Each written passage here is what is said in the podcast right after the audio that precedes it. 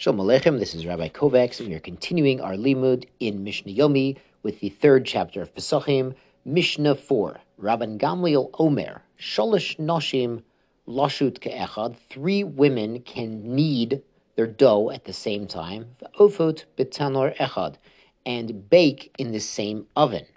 Zo achar zo, one after another. So what we're dealing with is an oven that's not big enough for everyone, to bake their matzah at the same time. It's a small oven, but they're saving firewood by pooling firewood to heat up the oven at the same time. And then while they're kneading their dough, one woman will bake at a time, and we're not worried that these girls are going to leave their dough alone long enough for it to come to be chametz.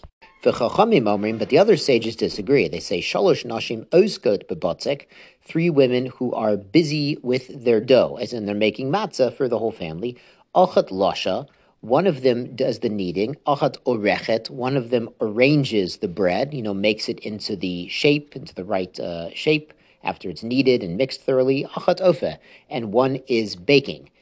Now the meaning is that the first the first woman starts kneading while the second woman waits. And then when the first woman's done kneading and is orechet and is arranging and shaping, then the second woman starts to knead. And then step three, when the first woman is baking, loading up the oven, the second woman is arranging, is narechet, and the third woman starts kneading. So they're all doing their activities one after another, sort of an assembly line, but each woman is working on her own dough.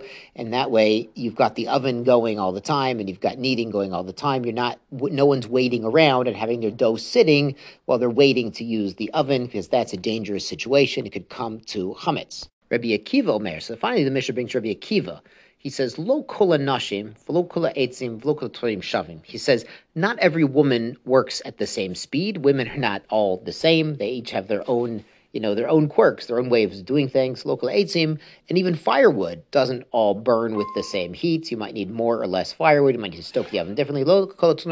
And even ovens work differently. And you might find this when you, you know, you go out of town on vacation or for Pesach or something. You might find the oven where you're staying works differently, heats up differently than what you're used to.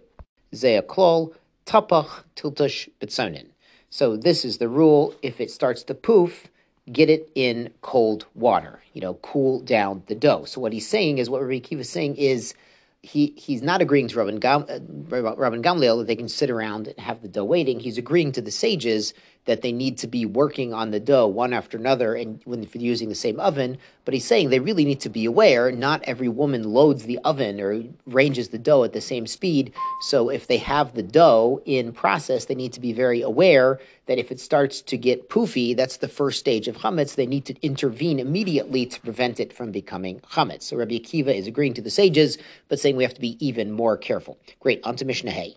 Siur Siur is not the same as Seor, but Siur is dough that's in the first stage of fermenting. So it's kind of getting to be chametz, not quite chametz. We'll see there's actually a machlokus about that. So Siur Yisarif, you have to burn it.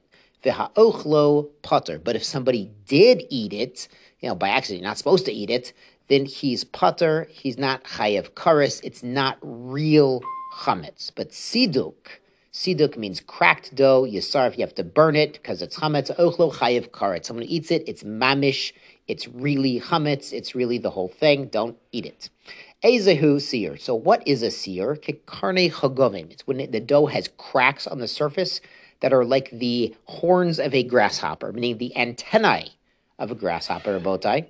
And like the antennae of a grasshopper, they go in two different directions. They don't overlap. They don't crisscross. So too, these cracks are not crisscrossing. There's no there's no web of cracks. There's just a few cracks in straight lines that are not crisscrossing each other. But siduk, this cracked dough, arvu zay bezay. This is where the cracks are mixed one to another. You know, they're they're overlapping. They're making sort of a, a tangled web of cracks. Divri Rabbi Yehuda, according to Rabbi Yehuda. The Chachamim the other sages say, Zay v'zay ochlo chayev karet. Both by Sior, by this just first stage of chimutz, and by Siduk, by second stage, more cracks in the dough, they're both mamish chametz, and somebody who eats them is chayev karet, lo aleno ve'ezhu sior. So what is sior? Kol she'echsifu ponov ke'adam she'amda sarotov.